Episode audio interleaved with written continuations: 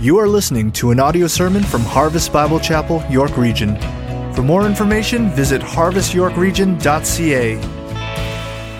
Well, good morning, Harvest. Let's take our Bibles and turn to Hebrews chapter 10 this morning. Hebrews chapter 10 as we uh, continue in our series, Once for All. Uh,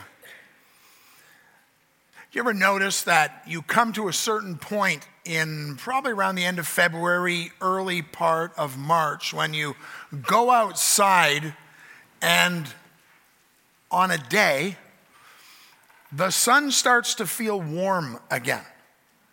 You actually start to believe that spring is going to come. The snow will melt. There will be flowers in the garden again. We will be cutting the grass. And it just seems at some point along the way, on a day, you just feel the warmth of the sun.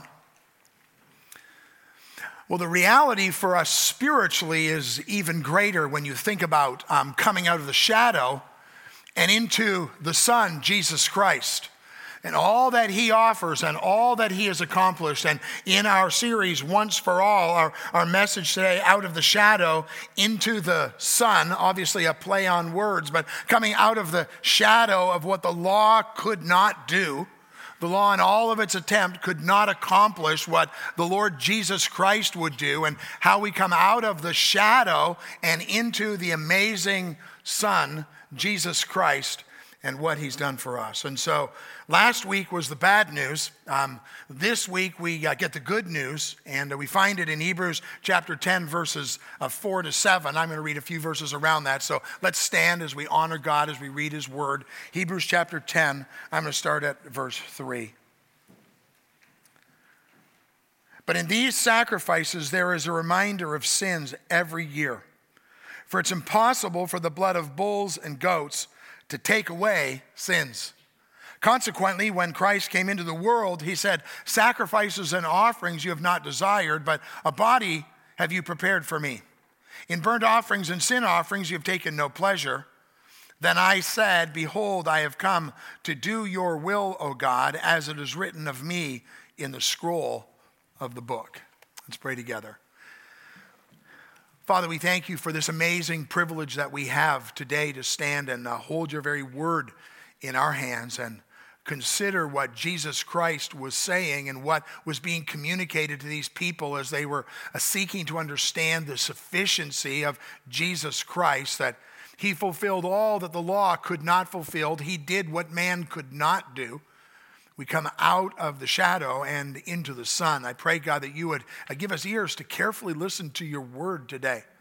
Minds, God, that we might contemplate it, understand it, and then hearts, God, that we would live out the fullness of who we are in Jesus Christ for your glory. We pray in Jesus' name. Amen. Thank you. You can take your seats. Well, as I said, last week was the bad news. This week we get some good news, but let's just review uh, quickly what we learned um, in verses 3 and 4. Uh, but in these sacrifices, there is a reminder of sins every year, for it's impossible for the blood of bulls and goats to take away sin. Uh, last week, as we were studying the first part of this text, we, we learned that uh, we were in an impossible position. Um, the sacrifices that were to be offered all throughout the Old Testament, they were insufficient, they were incomplete, and as we see in verse 4, uh, it was impossible. What the blood of bulls and goats would do was impossible to do what was required. The, the blood of bulls and goats could cover our sin, but they could never take away our sin. Uh, the word atonement, which was uh, one of the great sacrifices, it literally meant to cover. But animals could never take away our sin. The animal symbolized a payment for sin. They could cover sin, but they couldn't take it away. The animal wasn't of the same nature we learned last week. It's just an animal. It was just a bull or a goat or a sheep. It wasn't, it wasn't of the same value that we have. And therefore, it could not pay the price wasn't of the same nature, it didn't have the same value, and the animal that was sacrificed never gave consent that I want to lay down my life as the payment. The poor bull or the goat or the sheep was just walking around the pasture one day and just happened to be the nicest one of all because you had to give the best. And then the farmer comes out and puts a rope around its neck and takes it, and all of a sudden it finds itself coming up to the sacrifice, and its throat is slit, and its blood is poured out, and it's dead. But it's like, hey, I never signed up for this. There was no consent.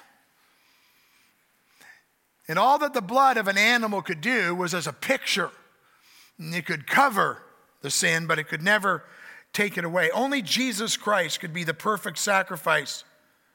He was the one who was the new covenant to take away our sins. We learned last week that um, the blood was a reminder of their sin.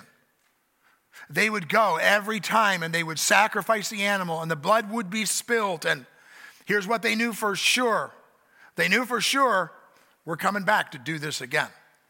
We're coming back to do this again. Because the blood of an animal could cover their sin, but it couldn't take away their sin. And, and so they'd have to offer again, and they'd have to offer again, and they'd have to offer it again because the blood couldn't take it away. And so every time, every time they saw the blood, every time they did the sacrifice, they were reminded of their sin. Hey, this coming Friday, on Good Friday, uh, we're going to have communion. We're going to remember in communion, the message is really the message of this whole theme of once for all. And we're going to look at what Jesus Christ did once for all. And at the end of the service, we're going to have communion, and, and there'll be the little cracker in the cup like we always do, and, and there'll be the grape juice that we have, and, and we're going to remember. Jesus said, Do this in remembrance of me. But here's the difference. Here's the difference now for us in Jesus Christ. It doesn't happen on Easter every year. We just are reminded of it. We focus on it every year at Easter. But um, it's a reminder that what Jesus did, he did once for all. In the Old Testament, they were looking back and they were thinking and they were reminded of their sin. When we take communion, when we have the, the little cracker and we have the grape juice and we remember what the Lord Jesus Christ did for us, we're not remembering our sin. We're remembering that the finished work of Jesus Christ delivered us from our sin. We don't live under this, oh no, we got to do this again. Oh no, we got to do this again. We're reminded in communion that it was done and it's finished and we never do it again. A young man came up to me last week and uh, talked about, he's just something in the message that he was really blessed by. And, uh, and I said, Well, so what was it? And he said, um, I'd always been told that whenever I sinned, I'm putting Jesus back on the cross. Whenever I'm sinned, I'm putting Jesus back on the cross. That's terrible theology. Don't ever say that to anyone. That does not happen. Jesus Christ died once for all. That's why we have a cross with no Jesus on it, because it's done, it's finished. It's not a sacrifice over and over again. It's not a reminder of our sin. The cross is a reminder for us of what Jesus Christ accomplished for us. But last week, in the bad news, we were looking and seeing that the law, although it was there and it was important because the law demonstrated it, it exposed our heart um, the law was important for us to see our sinfulness, for us to understand there had to be a price to pay. The, the law helped us to see that God was serious about our sin. But we're defeated under the law because the law can't make the path to God right. It covers, but it doesn't take away. Only Jesus Christ can do that. But most of us didn't grow up in a, a, series where we were thinking about doing sacrifices. That's just not the way we were brought up. We were brought up more in this path. It's like, yeah, we're just good enough people. We just do a lot of good things and we'll have enough good before God. And hey, it ends up in exactly the same place. It's not enough. It cannot satisfy what God requires as regards to our sin and the payment for our sin. So last week, the bad news was our impossible position. We're separated from God, and until the finished work of Jesus Christ comes, we don't have any hope. But here's the good news it's God's perfect solution. God's perfect solution is found in verses 5 and 6. Consequently, so as a consequence of all of this, as a result of the fact that the law can't do it, consequently, when Christ came into the world, he said, Sacrifices and offerings you have not desired but a body you have prepared for me. In burnt offerings and sin offerings you have taken no pleasure. Then I said, Behold, I have come to do your will, O God, as it is written of me in the scroll of the book Now, there are four kinds of offerings that are talked about in that text. It says sacrifices, offerings, burnt offerings, and sin offerings, now, virtually describing all the different types of sacrifices that could be described by the law. Here's what we need to understand Christ came to set aside once for all the sacrificial system. That's what he was coming to do. We're putting it away. It is done, it is finished in Jesus Christ. The quote in Hebrews chapter 10 actually comes from Psalm 40. If you got your Bibles, you could uh, flip back to Psalm 40 and, and see where it's said there. David is uh, writing here, and in Psalm 40, verses 6 to 8, it says, In sacrifice and offering you have not delighted, but you've given me an open ear. Burnt offerings and sin offerings you have not required. And then I said, Behold, I have come in the scroll of the book, it is written of me. I delight to do your will, O my God. Your law is within my heart. And so David was writing that with the understanding that he had about what God wanted and sacrifices and all the rest, and then the call to do the will of God. It was true for him. David had no idea that what he was writing was really about the Lord Jesus Christ and what Christ was going to come to do and what Christ was about to offer. In Psalm 24, 1 to 6, it says, The earth is the Lord's and the fullness thereof, the world and those who dwell therein, for he has founded it upon the seas and established it upon the rivers. Who shall ascend to the hill of the Lord, and who shall stand in his holy place? Here's the answer He who has clean hands and a pure heart, who does not lift up his soul to what is false and does not swear deceitfully. He will receive blessing from the Lord and righteousness from the God of his salvation.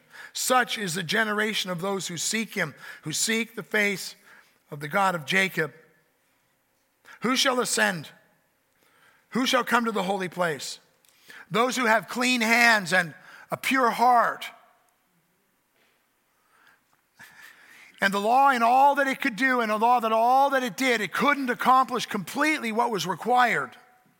Ultimately, the Lord Jesus Christ was the only one who ever got to that place of clean hands and a, and a pure heart. David knew that he hadn't done it. You remember after he had sinned with Bathsheba and, and she gets pregnant and she, he, he puts a whole deal together for her husband Uriah to be killed in a battle. And uh, then David goes and he meets with the prophet Nathan, who tells him the story about the rich farmer and the poor farmer, and the rich farmer taking the best animal from the poor farmer, and they're going to have a barbecue. And David's getting all indignant about how unright that. He's like, that man, that man should be put to death for what he did. And Nathan, Nathan points his bony finger at David and he said, You're the man. You're the man. That's what you did that's what you did with Bathsheba. That's what you did to Uriah. You're the man. David understands he doesn't have a clean heart. He understands he doesn't have a, um, a pure hands, and he understands that he's failed miserably. In Psalm 51, verses 16 and 17, his cry is this For you will not delight in sacrifice, or I would give it. You will not be pleased with a burnt offering. The sacrifices of God are a broken spirit a broken and contrite heart, oh God, you will not despise. And so, as we come to Hebrews chapter 10 and we see these words sacrifices and offerings you have not desired, but a body you have prepared for me. In burnt offerings and sin offerings you have taken no pleasure that God's perfect solution would come in Jesus Christ because the sacrifices and the offerings were not going to be able to meet the requirement that God had set up. They were a picture. They could cover the sin, but they could not take away the sin. 1 Samuel 16, 7 says, But the Lord said to Samuel, Do not look on his appearance or on the height of his stature because I've rejected him. Whole different story, but here's what it says For the Lord sees not as man sees. Man looks on the outward appearance, but the Lord looks on the heart. All over the Old Testament, all over the Old Testament, the prophets were laying it out for the people, and they're saying, Some of you even do the right things. You do the sacrifices, but your heart is wrong. You do the right things, but you do them for the wrong reasons. You're going through the motions, but you're not really sold out. You've not given me your heart. That could be true of us. That can be true of us. We've received the gift of eternal life and we find ourselves going through the motions. And God's like, I want your heart. I want your heart. Yeah, it's okay you go to church and that's a right thing to do, and it's okay that you maybe help some needy people and it's a right thing to do. But God's like, I want your heart. That's what He wanted in the Old Testament from the people. He just wanted their hearts. And so when he says that he didn't want sacrifice, it's not literally that he didn't want their sacrifice. It's that he wanted more. He wanted what went with it. He went, what went behind it. He wanted their heart. What pleased God could only come from a right heart. And we fail at that so miserably. And so, what God wanted in the, in the, the um, gift of salvation and what God wanted in the payment that would be made was a pure heart. And that could only come through Jesus Christ. The Lord said, But a body you have prepared for me. The sacrifices could not do the job. Jesus came to do what the law could not do. In John chapter 1, the very beginning of uh, Jesus' public ministry, it says, Behold the Lamb of God who takes away the sin of the world. Behold the Lamb of God who takes away the sin of the world. In Hebrews 10, it was all about that the blood of bulls and goats could not take away the sin of the world. But the blood of Jesus Christ, it not only covers our sin, but it takes away our sin. It accomplished what the law could not accomplish. The work of Jesus Christ accomplishes what you can't accomplish in what you think you bring to the table before God. Your good works, your good efforts, your deeds, even your thoughts are they're not enough to satisfy what God required. It could only be satisfied through the finished work of Jesus Christ. And so, even before Christ went to the cross, the writer of John saw it. Behold the Lamb of God who takes away the sin of the world. That's my sin. That's your sin. So it's the sin of the world, but it's very personal as well. I love the reality that what Jesus Christ accomplished for me took away my sin. I don't have to remember it over and over again. I don't have to live it. I don't have to go back and do another sacrifice. What Jesus Christ did, He did once for all. He covered my sin and He took away my sin, my past sin, the sin of today, and the sin of the future. It's all covered because of Jesus Christ. He's not getting back on the cross to pay for my sin, He did it once for all. That's an amazing hope. That's an amazing truth we have as followers of Jesus Christ. And the question is Has He taken away your sin? Has He taken away your sin? It doesn't happen just because Jesus died on the cross. We have a responsibility, the Bible says, believe on the Lord Jesus Christ and you will be saved. I say it every week. For by grace are you saved through faith, not of yourself. It's a gift from God, it's not from work, so that no one can boast. And we've got to come to the place where we put our faith and trust in the work that Jesus Christ did for us. I could not solve the problem between God and me. Only Jesus Christ could. And He did on the cross because He was the right and righteous payment. And I just have to come to the understanding I am messed up. I am a sinner. And I surely can't fix it because God's standard is no sin. I checked, I failed. I didn't check, but you failed too. That's hopeless. Except believe on the Lord Jesus Christ, and then you'll be saved. My standing before God is not based on my performance. Thank you, Lord. My standing before God is based on what Jesus Christ did for me. And if you've never trusted Jesus Christ, it's as simple as believe on the Lord Jesus Christ and you'll be saved. You understand you're a sinner, separated from God, nothing you can do about it. You can't fix it. And so you surrender yourself. That's what makes salvation so difficult. It's so simple, and yet I have to give up everything. I have to say, I get it. My pride has to be set aside. My arrogance has to be set aside. What I think I am has to be set aside. That's why so many people trip over the gospel of Jesus Christ because they think they have to do something. He's like, no, no, it's a gift. He did it all for us. We don't do anything except believe. Receive the gift, and you'll be saved once for all out of the shadow and into the sun reveals our impossible position, but it also demonstrates God's perfect solution, Jesus Christ the Lord. And here's the third thing Christ's passionate obedience. Christ's passionate obedience. I look back over in Hebrews chapter 10 and, uh, and see there, uh, verse 7. Then I said, Behold, I have come to do your will, O God, as it is written of me in the scroll of the book. I have come to do your will, O God, as it is written of me in the scroll of the book.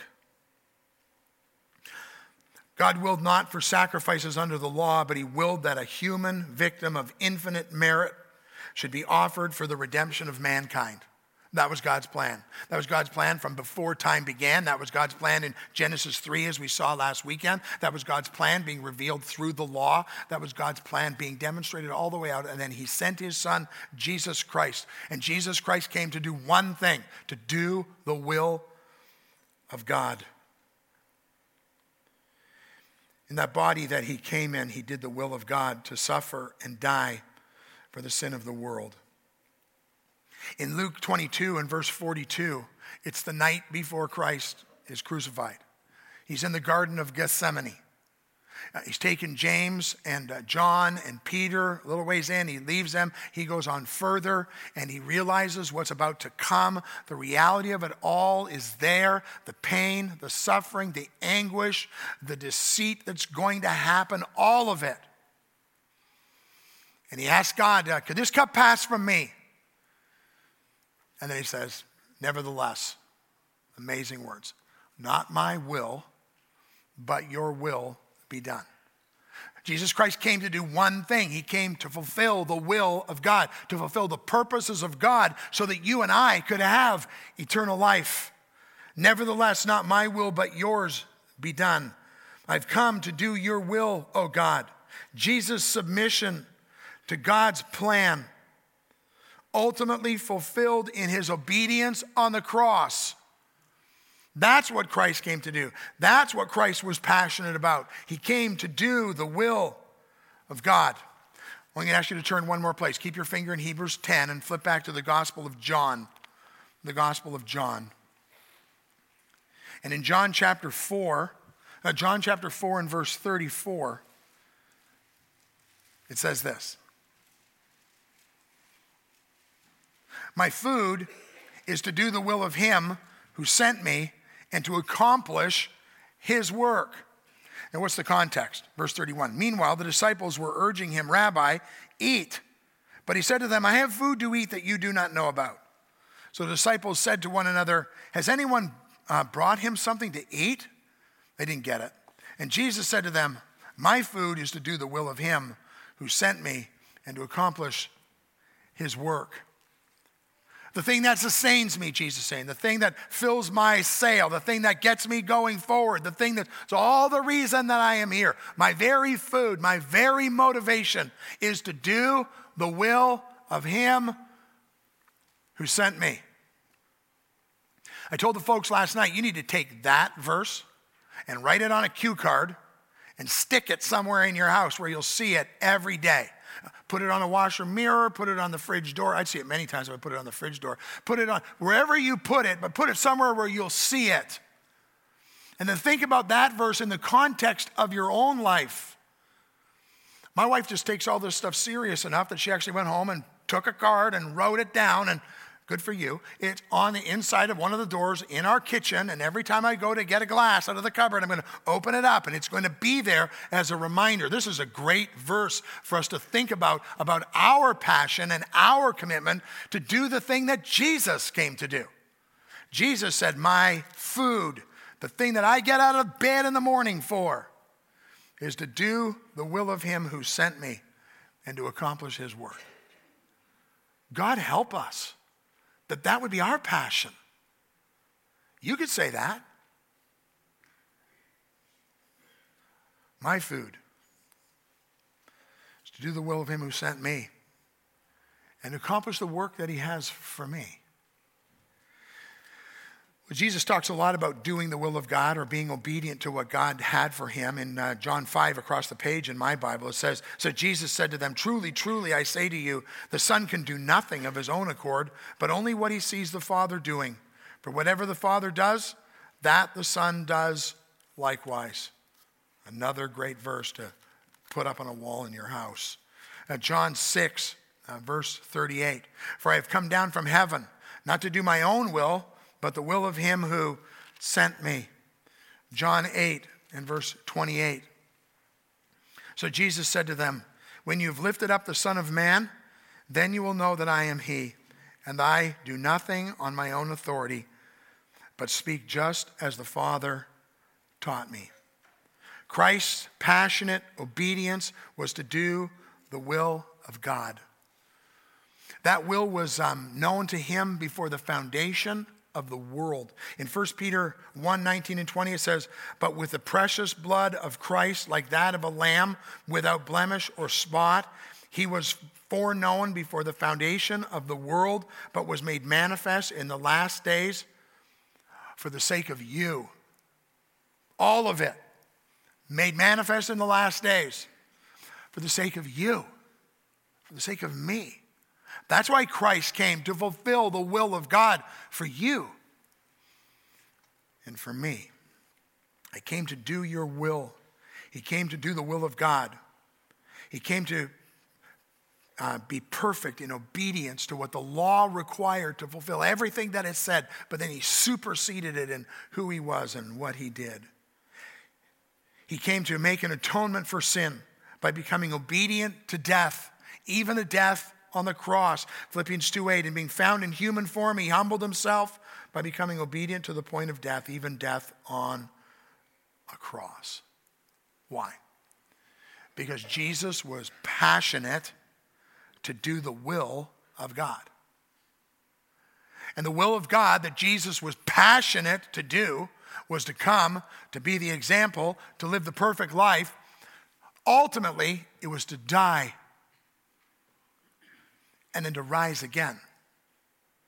So that the gulf that man created, the gulf that happened in Adam and Eve, the gulf that we have, have, have, sustained all the way along by our own sinfulness, might be taken care of. It might be met. It might be accomplished. We might have the victory because Jesus Christ came to do the will of God. Sue and I were reading a devotional the other day, and it kind of gave um, five P's about. Um, when you're going after something, when you want to be obedient about something. And um, we're going to come back to these as we think about them for ourselves, but because they, they, apply in a little bit different way to Jesus Christ. But when you think about going after the will of God, when you think about Jesus Christ, they're there as well. Him, Jesus Christ had the right priorities. Jesus Christ had the right priorities. The priority was to do the will of God. See, where I get messed up in my life so often is I get my priorities all messed up. And I think it's about my job or I think it's about my family, or I think it's about whatever it is. And that's not the first thing. When we get the first thing wrong, then we ultimately end up getting it all wrong. It's not that those things aren't important, they're critical things, and they're even biblical things, but they're not the first thing. And Jesus Christ had the first thing right, and that is, I'm going to do the will of God. He was passionate about it. He was passionate about you. He was passionate about coming and paying a price so that you could have and I could have eternal life. Set aside all of the other things, all the other pastimes, that was the other P. Set aside all those other pastimes and things that get in the way of what would keep him from doing what he was called to do. the practices of his life were focused to do the will of God. He set aside the pleasures of this world so that he could do the will of God.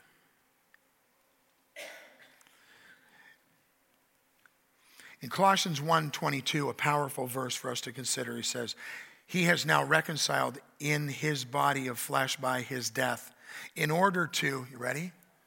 Present you holy and blameless and above reproach before him." Why did he do it? Why did he do the will of God? Well, he died in his body in his death in order to present you holy. That's why he did it. So you could be presented before God Almighty as holy. It means set apart, it means sanctified. You were washed in his blood so that you could be made white as snow. Your sin was covered and taken away in the finished work of Jesus Christ, and you are made carte blanche. The page is clear, it is white. It was an act that happened for you, and that's what Jesus Christ did for us. Like, that's the great news, folks. It, it, it's hard because we hear it all in the context of Jesus' suffering and his death and all the rest. Jesus willingly came, did the will of God, so you could have eternal life. That is awesome what God did. And we live in the Son, we live in the understanding of who Christ is and what He did for us.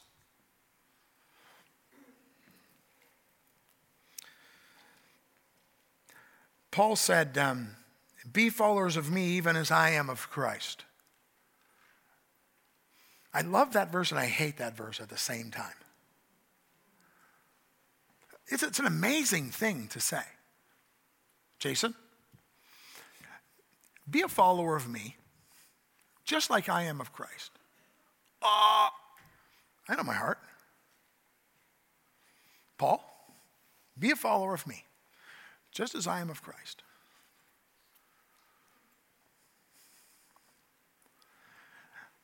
And Jesus Christ came to do the will of God.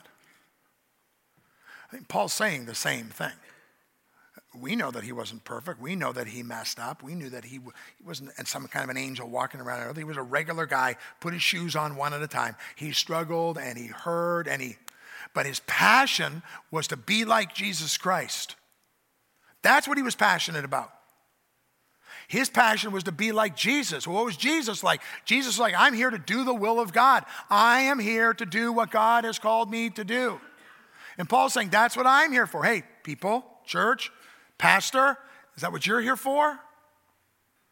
Are we here to do the will of God?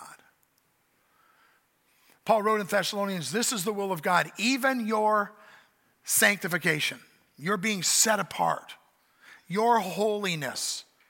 That's the will of God. And as we come to Easter, in the sadness of Good Friday, and then in the woohoo of the weekend, because that's what it's going to be, Saturday is somber. Wear your black suit, wear a black tie, wear a black shirt, wear black. It's a sad, sad, pathetic day that Jesus Christ died for our sin. But Sunday's coming, the weekend is coming. And Jesus Christ is risen from the dead, and we have eternal life because Christ died for us, the right and righteous payment, but he also rose again. That's the certificate, that's the receipt that he was who he said he was, that he could accomplish what he said he would do, and that he did it for us. When you take a hold of that, then this is my passion. This needs to be our passion that we do the will of God. Well, what does it look like? I just happen to have five P's. The same five we talked about about Jesus.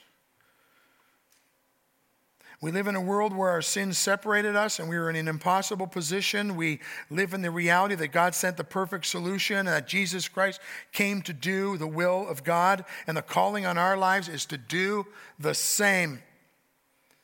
In our obedience, in our surrender, in our submission, As you've heard the word today, what is it? As you've been listening and hearing, and you're like, I need to do that.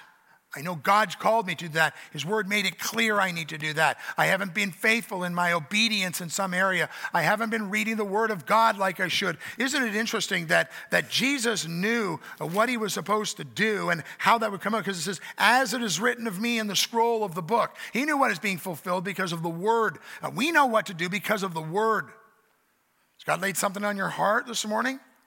And you're sitting here and you're like, hmm, I know, I know. It's awesome what God did. It's amazing what the Lord Jesus Christ did. But, but, but, get your big butt out of it and be faithful to what God's called you to do in obedience to do His will. Do His will by getting your priorities right. What's going on this afternoon in your life, and what should the priorities be? With your passions right. What are you passionate about as a follower of Jesus Christ? I made the mistake last night in the message of poking at the Toronto Maple Leafs. Um, I knew I've done that before, but um, the reality was I said, I was talking to a man who said that I was talking to a man in our church who's a Leaf fan, and he said, I've given up on the Leafs. I've given up on the Leafs. There's no hope. It's all over. Blah, blah, blah, right? And if those dogs didn't go out and win last night, right? I saw him this morning. He's back on the Leaf bandwagon again. Everything's good as new. He's ready to go again for another, I don't know, 1967 to now, a long time for the Leafs. And he's a passionate Leaf fan. Nothing wrong with being a passionate Leaf fan. But how passionate are you about Jesus? If you can get excited about the Toronto Maple Leafs winning a game in overtime, can you get excited about what the Lord Jesus Christ did for you in your salvation? For those of you who aren't sports fans, you're not off the hook. You're passionate about your own stuff basket weaving, sewing, quilting. I don't know what your thing is, but whatever it is, you get so passionate about those things, and Jesus kind of gets left out on the side. Then I said, Behold, I have come to do your will, O God. Those were the words referring to Jesus, but David was saying those same words. he messed it up, but I've come to do your will, O God. I'm going to get back on the horse, as it were. I'm going to, I'm going to do your will, O God. I'm going to have right priorities. I'm going to have right passions. My pastimes are going to get set in order. I'm going to be careful where I put my emphasis and where I put my time. Hey, Paul was a sports fan. We know he was. He, he knew about running in races. He knew about wrestling. He knew about boxing. He knew what was going on. He was reading the box scores. He knew it. He went to the events, obviously, because he knew about all the stuff, but it wasn't what ruled his life. Help us, God, every day that what rules our lives a little bit more every day is to do your will, oh God. His pleasures, my pleasures, as a follower of Jesus Christ, need to come under submission to what God's called me to do. You see, we've come out of the shadow. The law couldn't do what needed to be done. I couldn't accomplish through my good works what needed to be done. But we come into the Son who accomplished everything that needed to be accomplished. And he did it to do the will of God. Be followers of me even as I am of Christ, Paul the Apostle said. I'm desiring to do God's will like I learned it from Jesus. That's my passion, it's my heart. I'm learning, I'm growing, I fail, I get up, and I move on. But that's my heart. Is that your heart? Jesus Christ, what he accomplished, he accomplished once for all so that we could have life eternal and live out of the abundance of that for God's glory to do his will. God helping us, we will be people of God who do that same thing for the fame of the name of Jesus Christ the Lord. Let's pray.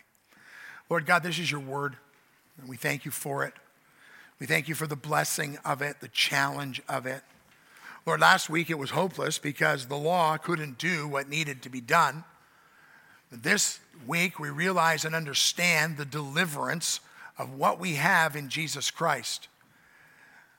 And this Friday and next weekend, we're going to see how you did it in your Son, Jesus Christ, for us. And we rejoice in that reality. What the law couldn't do, Jesus Christ did do. My sin separated me, I couldn't fix it, and the Lord Jesus Christ did. His blood washed me white as snow. God, would you do a work in us that we be people of God who are so overwhelmed by what Jesus Christ did that we would be sold out to do your will, God, because all that you've accomplished for us. And we'll give you the praise and the glory. In Jesus' name, amen.